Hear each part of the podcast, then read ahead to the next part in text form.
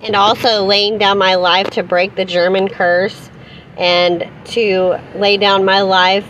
I also did it for those that pollute the earth, and it's not for you to continue to pollute the earth. It's actually uh, do not use your grace as a maliciousness to cover sin.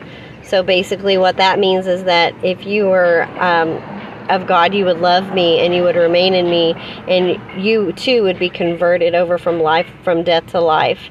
And um, so a lot of people have this conclusion that it's like a, somebody sacrifices themselves or they sacrifice for the gospel, and um, everybody just continues their lives how they're living in them, and this and this and this and that. No, it's a new life to be made new. Yes. You are correct.